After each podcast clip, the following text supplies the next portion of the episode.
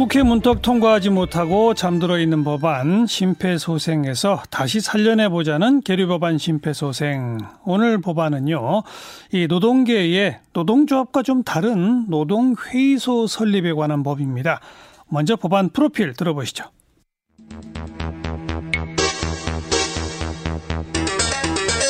이름 노동회의소 설립 운영에 관한 법률안 발의 민주당 이용득 의원의 39인 계류일 279일 4차 산업혁명에 따른 산업구조의 변화로 전통적인 고용 형태와 일자리가 변화하고 있습니다. 비정규직, 특수고용노동자, 플랫폼 노동자들이 늘어나면서 우리나라 전체 노동자의 90%가량은 노동조합에 가입하지 못하고 있는 상황인데요. 미조직 취약계층 노동자들의 이해를 대변하고 우리 사회의 양극화를 해소할 수 있는 대안으로 노동의 의소가 제안되고 있습니다. 노동의 의소를 통해 사회적 대화와 대타협을 할 수 있다면 중앙 노사관계도 변화할 수 있을까요? 네, 노동회의소 설립 운영에 관한 법률안 대표 발의하신 민주당 이용득 의원 어서 오십시오. 안녕하세요. 네, 오랜만입니다. 오랜만입니다. 한국노총 위원장 지내셨죠? 그렇죠. 그죠? 네. 한국노총, 민주노총이 지금 둘 다 합해서 노동조합 조직률이 몇 프로나 돼요? 뭐 10% 정도죠. 둘 합해서. 네. 어, 앞에 지금 프로필에 얘기한 것처럼 그럼 현재 우리나라 전체 노동자의 10%만 양대 노총에 들어 있군요. 그렇죠. 90%는 노조 가입이 안 돼 있고. 예. 예. 노동회의소 이래서 만들자 이겁니까? 그렇죠. 음. 노동회의소가 좀 생소하잖아요. 예. 그런데 제가 15년 전에 노무현 대통령 시절에 이 노사발전 재단을 주당 주장했었는데 예. 결국 관료들이 대통령을 속이더라고요. 사기치더라고요. 그 노동부 산하기관으로 만들어 버리고 노사 발전 노사 발전 재단이 이제 있는데 예. 그거는 제가 주장했던 노사 발전 재단이 아닙니다. 음. 노사 발전 재단의 실질적 내용은 노동회의소입니다. 어. 그리고 그 이름을 바꿔서 또 노사 발전 재단이 실패하고 나선 중앙 노사관계 구축 이렇게 또 주장을 해요. 근데 예. 그것도 실패했어요. 예. 그래서 또 다른 이름으로 노동회의소를 주장하고 있는데요. 예. 결국은요, 이 노사관계라는 거는 초보적 원시적 단계인 이 사업장 단위, 기업별, 기업 단위가 기업별. 있고 네. 두 번째는 산별, 산업별, 산업별. 구조인 그렇죠. 산업 단위가 있고 음. 세 번째는 중앙 단위가 있는 겁니다. 예, 예. 근데 우리나라는 기업 단위만 있습니다. 뭐 산별도 있긴 하지만 산별도 있긴 하지만 기능과 역할이 그렇죠. 전혀 산별 기능을 못 하고 있고 역할도. 예. 또 중앙 단위도 있지만 노사정위원회나 뭐 등등 있지만 전혀 어 기능과 역할을 하지 못하고 어, 효율성은 전혀 없고 노사정위 그다음 경제사회 노동발전위원회 아니, 되게 경사노위 모든 것들이 지금도 있긴 있잖아요. 있긴 있죠. 근데 이- 근데 10%의 한계점이 있고 거기에 근본적 문제점이 있는데 이걸 안 건드리고 그러니까 노사정위나 경사노위에도 노동계 대표는 민주노총 대표나 한국노총 대표가 가는 거잖아요. 하고 또 뭐 나머지 거기 90% 비정규직 여성 그러니까요. 음. 뭐 중소기업 노동자 뭐뭐 등등이 요번에 그 확대하면서 문재인 정권에서 그 대표들을 사실 넣는데 그거는 어디까지나 10% 한계고 운영의 주도는 정부가 가지고 있기 때문에 예. 결국 그들이 다 반발하고 나가버리고 민주노총도 불참하고 알겠어요. 거죠. 그래서 네. 노동회의소라고 하는 거를 통해 좀 틀을 바꿔보자는 건데 네. 이제부터 청취자분들한테 알려주셔야 돼요. 노동회의소가 뭐예요? 방금 바로 떠오르는 건 재계 쪽엔 음. 상, 대한상의, 대한 상공회의소가 있던데 그거랑 비슷한 건가? 그러니까 상공회의소는 사용자의 단체고 사용자 단체죠. 노동회의소는 노동자의 단체입니다. 예.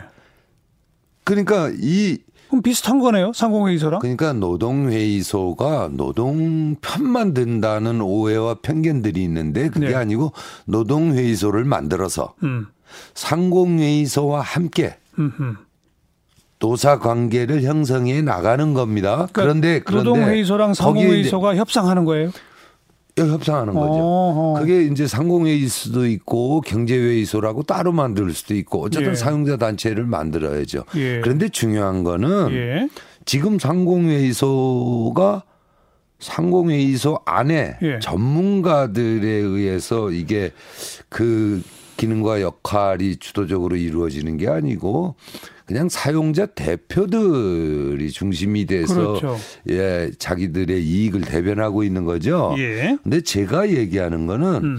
이 파트너인 사용자 단체 회의소에도 전문가들 중심으로 활동이 이루어져야 하고 음. 노동회의소 내에도 지금 사업장 출신들이 민주노총, 한국노총 다 있지만 이 사람들이 거기 참여하는 건 아닙니다. 그럼 어떻게 만들어요? 거기에는 전문가 모든 분야에 있어서 전문가들이 들어가는 어. 겁니다. 그래서 뭐 이제 얘기가 계속 진행되면은 외국의 예도 나오고 자, 하겠지만 지금 바로 좀 설명해 주세요. 그러니까 네. 한국노총, 민주노총에 가입하지 못하는 그 상당수 새로운 또 플랫폼 노동자 등등 노동 현실이 변하면서 90%의 노동자가 조직이 안 되고 있다. 근데 그럼 그들을 대표하는 사람이 아니라 그들을 대표할 내용을 가진 전문가들로 만들어진 조직 이렇게 이해하면 되는 거예요? 노동회의소가? 맞는 맞는 질문이기도 한데 조금 부족한 아, 좀 거는 손에 잡히게 해줘 보세요. 예, 그러니까 지금 조직된 노동자들은 양노총이 하고. 당사자 차원에서 예. 개개인별로 권리 보호가 이루어지고 있죠. 예. 그러면 미조직 노동자들 90%를 당사자 차원에서 개개인별 권리 보호를 만들어 가는 거냐 이런 질문인데 맞을 수도 있고 그런 일들도 있어요. 예. 그런데 개개인별 당사자 차원이 아닌 큰 틀에서 90% 미조직 노동자들의 경제적 이익을 대표할 수 있는 예. 산업 정책, 일자리 정책 뿐만 아니라 뭐 한일 관계, 남북 문제까지도 경제적 이해 관계와 더불어서 다 다루는 겁니다. 그러면 그 안에는 문화 전문가, 노동 전문가, 경제 전문가, 정치 전문가, 외교 전문가 예, 모든 전문가들이 다 들어가서 이런 많은 일들을 하죠. 규모가 엄청나게 큰 겁니다. 그, 그 전문가들은 누가 어떻게 조직하고 누가 대표를 뽑아요? 그건 어떻게 하는 겁니까? 그렇죠. 그게 이제 외국에서는 이 노동회의소의 역사가 한 100년 정도 돼요. 어, 그러니까 200년 전 노사관계가 만들어던 시절 그때는 다 농경 사회였어요. 예. 왕과 귀족들이 지배하던 신분 사회였는데 예. 그 후에 산업화가 진행되면서 기업인, 음, 노동자 이들이 그 사회의 주체가 됩니다. 당연하죠. 그러면서 경제 부분에서 오늘날 산업 사회를 만들었고 예. 정치 부분에서 민주주의를 만들었고 예. 모든 국민들의 기본권 강화를 정부가 했겠습니까? 정치권이 했겠습니까? 주류가 했겠습니까? 바로 기업인과 노동자들이 했습니다. 예, 예. 그 어떤 시스템으로 아까 얘기했던 기업 단위 시스템이 아니고 산업 단위 시스템이 아니고 중앙 단위 시스템이 아닌 이 세 개의 단위의 중충적 관계를 만들어내는 게 지금 선진국들이 각 나라마다 다 뭐 독일의 뭐 좋은 평의회라든가 네덜란드의 폴더 모델, 스웨덴의 노르딕 모델 등등 중충적 관계를 만들어내는 제도들이 다 있습니다. 뭔가 특별한 기구가 다 있어요. 있죠, 있죠. 어. 그게 200년의 역사였고 그 중에 노동회의소의 역사는 100년의 역사를 네. 가지고 있는데 오스트리아, 독일, 이태리, 룩셈부르크, 뭐 벨기에 이런 나라들이 하고 예. 있는 건데 예. 다 자주적으로 운영합니다. 그러니까 구체적으로 좀 구체적으로요? 어떤 사람들이 그러니까 대표를 어떻게 뽑고 대표는 재정 운영은 어떻게 하고 이런 네. 거 말이에요. 그러니까 재원은 예. 각 회원들이 내는 회비 가지고 자주적으로 운영하고요. 예. 대표들은 선거에 의해서 뽑아요. 어. 그리고 정부는 거기 관여하지 않습니다. 그럼 노동조합하고 비슷한 거네요. 그런 대표 뽑고 회 노동조합비 걷는 거랑 이런 거는 민주적이죠. 예, 노동조합이 민주적 선거 예. 방식에 의해서 그렇죠. 하듯이. 그렇죠. 그 민주사회에서 다 당연히 그런 절차들이 있죠. 민주적 절차인데 예, 예. 그런데 이제 거기에서 사용되는 재원이 회비라고 그랬잖아요. 네. 그런데 그 나라들은 의무가입입니다. 누가 의무 가입이에요? 노동자들이 의무 가입입니다. 아, 그래요. 그걸 이해를 잘 하셔야 되는 게 지금 음, 노조는 임의 가입 아닙니까? 그렇죠. 가입하고 싶은 가입하고 사람만. 싶으면 네. 하고 그런데 의무 가입이기 때문에 상당히 광범위한 그리고 어, 재원도 넉넉하지요. 네. 예, 예. 그래서 오스트리아는 인구 900만밖에 안 되는데 노동 회의소에서 어, 일하고 있는 전문가들이 2천 명이 넘어요. 어. 그게 큽니다. 어. 그리고 경제회의소에서 마찬가지로 일하는 사람들이 2천 명이 넘어요. 그러면 그 양회의소가 예. 그 나라의 핵심적 싱크탱크, 중앙 싱크탱크 역할을 하는 겁니다. 국회보다도 중요하겠네요. 아주 중요합니다. 어. 아주 중요합니다. 그래서 우리나라도 이제 4차 산업혁명 시대인데 네, 네. 계속 정부 주도로 해 나갈 것이냐. 예. 중국은 바짝바짝 쫓아오고 있는데 과거처럼 경제개발 5개년 계획 음. 이런 식으로 할 거냐 5년이면은 강산이 다섯 번 변한다는 네. 정광 속도처럼 이 속도입니다 이제 4차 산업혁명 알겠습니다. 시대 알겠습니다. 예. 그러니까 지금 구상하시는 노동회의소도 의무 가입이에요. 의무 가입이어야 하는데 음. 제가 15년 동안 주장을 해도 이게 잘 안 되는 이유가 반대 세력이 있는 네. 그러니까요. 겁니다. 예. 반대 세력은 누구냐? 기존의 기득권 세력들이겠죠, 뭐. 정부입니다. 정부. 정부도 기득권이죠. 왜냐하면 정부가 주도했었고 네. 지난 50년을 음. 근데 반대의 근본적 이유는 거기 재원을 회비 의무가입이어야 되면 회비 부담을 어, 해야 되는데 예. 회비 부담을 줄이기 위해서 노사가 지금 내고 있는 돈이 있죠 대한민국에 어딘가 그게 고용보험입니다. 네, 네. 고용보험을 보험료를 조금 줄여서 네. 그 줄인 만큼을 노동회의소 회비로 쓰자. 어. 이게 이 재원 주장의 재원 근거입니다. 예, 예. 그러다 보니까 고용보험은 주인은 노사인데 사용처는 정부가 다 쓰고 있잖아요. 네. 그러니까 정부는 저걸 막아라.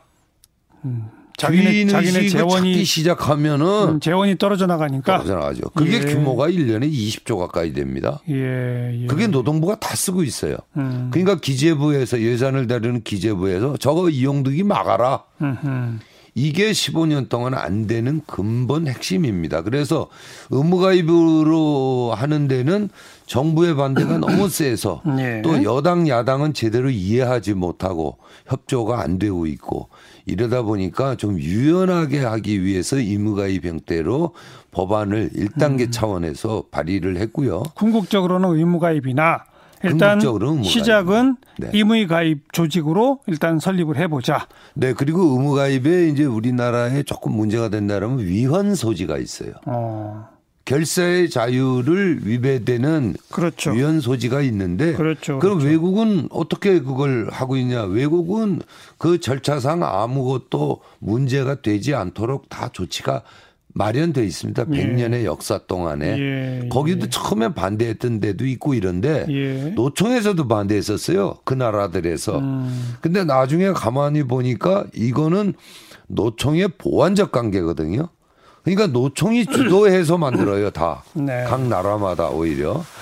그래서 외국에서 노동회의소 제도가 있는 나라들이 보면은 노총과의 상호 보완적 관계. 네. 그리고 노동자의 실질적 그 전문적 지식이 필요라는 그 실질적 경제 이익을 위해서 어떤 일을 할 것인가 하는 부분이 노총이 부족한 부분이 많거든요.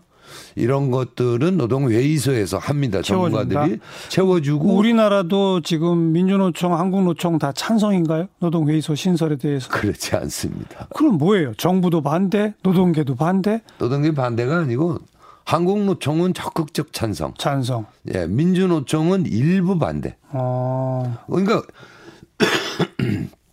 편견과 오해에서 오는 반대인데 이게 요번에 제가 Q&A 식으로 예. 책을 만들고 있어요. 음, 처음 국회에 들어와서 이 DVD를 만들었어요. 58분짜리. 근데 천 개를 만들었는데 아무도 안 보더라고요. 58분이면 좀 기네요. 예. 그런데 이건 설명을 하려면 예. 코페르니쿠스적 발상이기 때문에 음. 한국에 아무것도 없는 거를 그러니까요. 하기 네. 때문에 좀 시간이 필요합니다. 그래서 근데 DVD도 안 봐. 음. 그래서 책을 썼는데 책도 안 봐. 그래서 좀 알기 쉽게 할 수 있는 방법이 뭐 있을까를 고민 고민하다가 Q&A 문답식으로 해서 책을 만들어요. 그래서 이번 정책 자료 집도 나갔지만 3월 달 나, 나가지만 3월 달에 예, 이 단행본으로 또 나갈 겁니다. 네. 어, 그 조금 더 청취자분들한테는 지금 이제 그림은 어느 정도 그려졌는데 네. 만약 이게 만들어졌다고 가정을 하고 이게 어떤 일을 하고 그 일을 하면 뭐가 좋아지는지 이제 좀 마지막으로 정리를 할 필요가 있어요.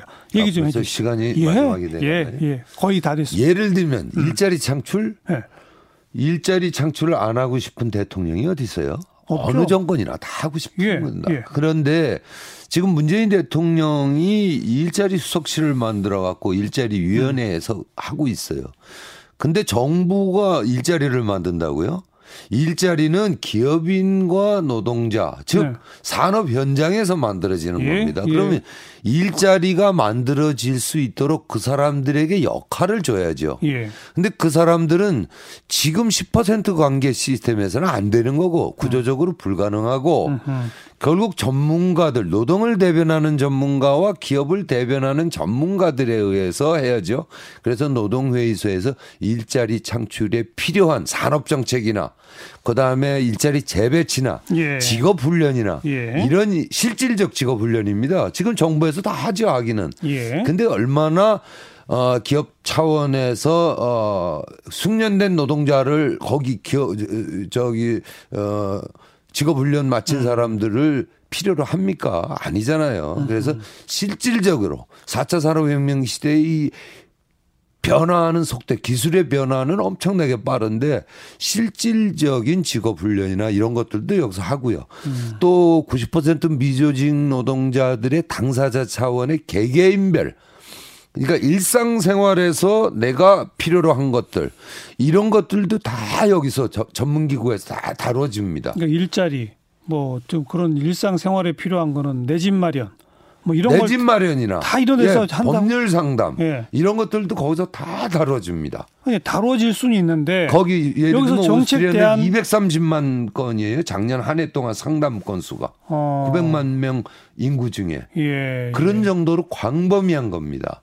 그러면 이건 이제 지역 단위별로 있고 중앙 단위 노동회의소가 음. 있어요. 그래서 이제 구조나 이런 거는 차츰차츰 들어가면서 해야 되겠지만 제일 중요한 거는 정부가 관료 이기주의를 놓고 예, 앞으로 쫓아오는 중국 우리는 추격하던 입장이었는데 지금 추격 당하는. 입장에서 그러면 지금 정부도 약간 미온적이라고 말씀해 주셨고 네. 여야당 자유한국당 입장은 어때요?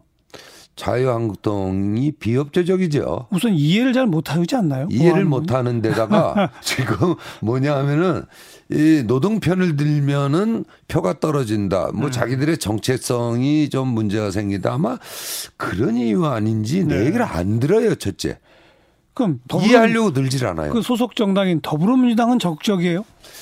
거기에는 이제 어떤 문제가 있냐면 나도 노동 알아. 음. 이용득 선배님, 네, 나도 네. 노동 압니다 예, 하고 그래서 알기 때문에 제가 아까 코페르니쿠스적 발상이라고 그랬는데 10% 시스템 내에서 아는 지식을 가지고 내 얘기를 안 들으려고 하기 때문에 거기도 좀 이해, 어려워요. 이해력이 더 어려울 수도 있어요. 그럼 도대체 이게 심폐소생이 거의 안 되겠는데요? 저희 아니, 코너가 계류법안 심폐소생인데 이제 국민들한테 자꾸 알려내야죠. 정부도 비협조, 야당은 무조건 반대, 여당은 뭐 미온적, 민주노총도 조건부 반대. 뭐 물론 재계는 다 쌍수로 들고서 반대할 거고, 그죠? 아니요. 재계는 좋아요. 아니, 아니, 그건 질문 잘하셨어요. 네. 이게 15년 전에 네. 노무현 대통령하고 저하고 합의를 봐서 제가 전국에 강의를 많이 했어요, 이거를. 예, 예. 거기에 국가기관인 뭐 청와대나 청와대 행정관이야, 음. 국정원이나 경찰대학 이런 데도 가고 또 정경련 상공회의소 경총 이런 데도 가서 예. 중소기업 예, 중앙회 예. 이런 데서 강의했는데 했는데 재계는 이제 좋아해요? 미래는 어. 정부한테 맡기는 게 아니라 우리 노사가 주체가 돼서 음. 해야 합니다. 하는 이 결론을 듣고 제게 쌍수를 들고 박수를 쳤어요. 아 그래요? 불과 두 달 전에 어. 노동부 차관인 임서정 차관이 옆에 동석한 자리에서 중앙 아, 중소기업 중앙에 가서도 이 강의를 했고 했는데 네. 끝나고 나서 엄청난 박수가 나오니까 아. 내가 임 차관한테 그랬어요. 박수 소리 들었지. 이제 반대하지 말고 애국자가 돼서 음. 노사가 주체가 되는 시스템 이걸 만들어야 된다 하는데 제일 문제는 재계가 아는데도 불구하고 정부의 눈치를 보고 있는 거고 음. 그다음에 제대로 이해 못하는 부분의 문제점도 있고 네. 예 네. 그래서 이건 국민들한테 알리고 예. 대한민국 미래 국가 알겠습니다. 예. 음. 경쟁력을 위해서는 꼭 해야 하는 거다. 그러면 정부한테 압박을 가해야죠. 요번 20대 국회 회기 안에 통과는 좀 어렵겠네요.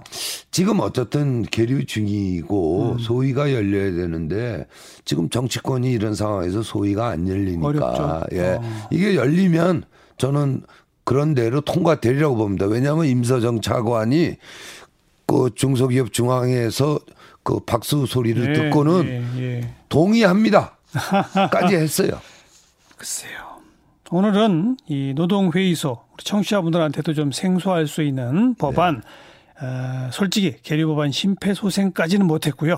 저희가 영양제는 하나 놔드린 것 같습니다. 고맙습니다. 제 신앙이었는데 40년 동안 노동 운동의 신앙이었는데 네. 제일 중요한 거 중층적 구조를 만들어야 된다고 말할 수 있는 기회를 마련해 주셔서 불러 주셔서 정말 고맙습니다. 우리 청취자분들도 이제 그좀 이해도가 높아지거나 관심을 갖기 시작하는 네. 그런 단계가 느껴지는 것 같아요. 네.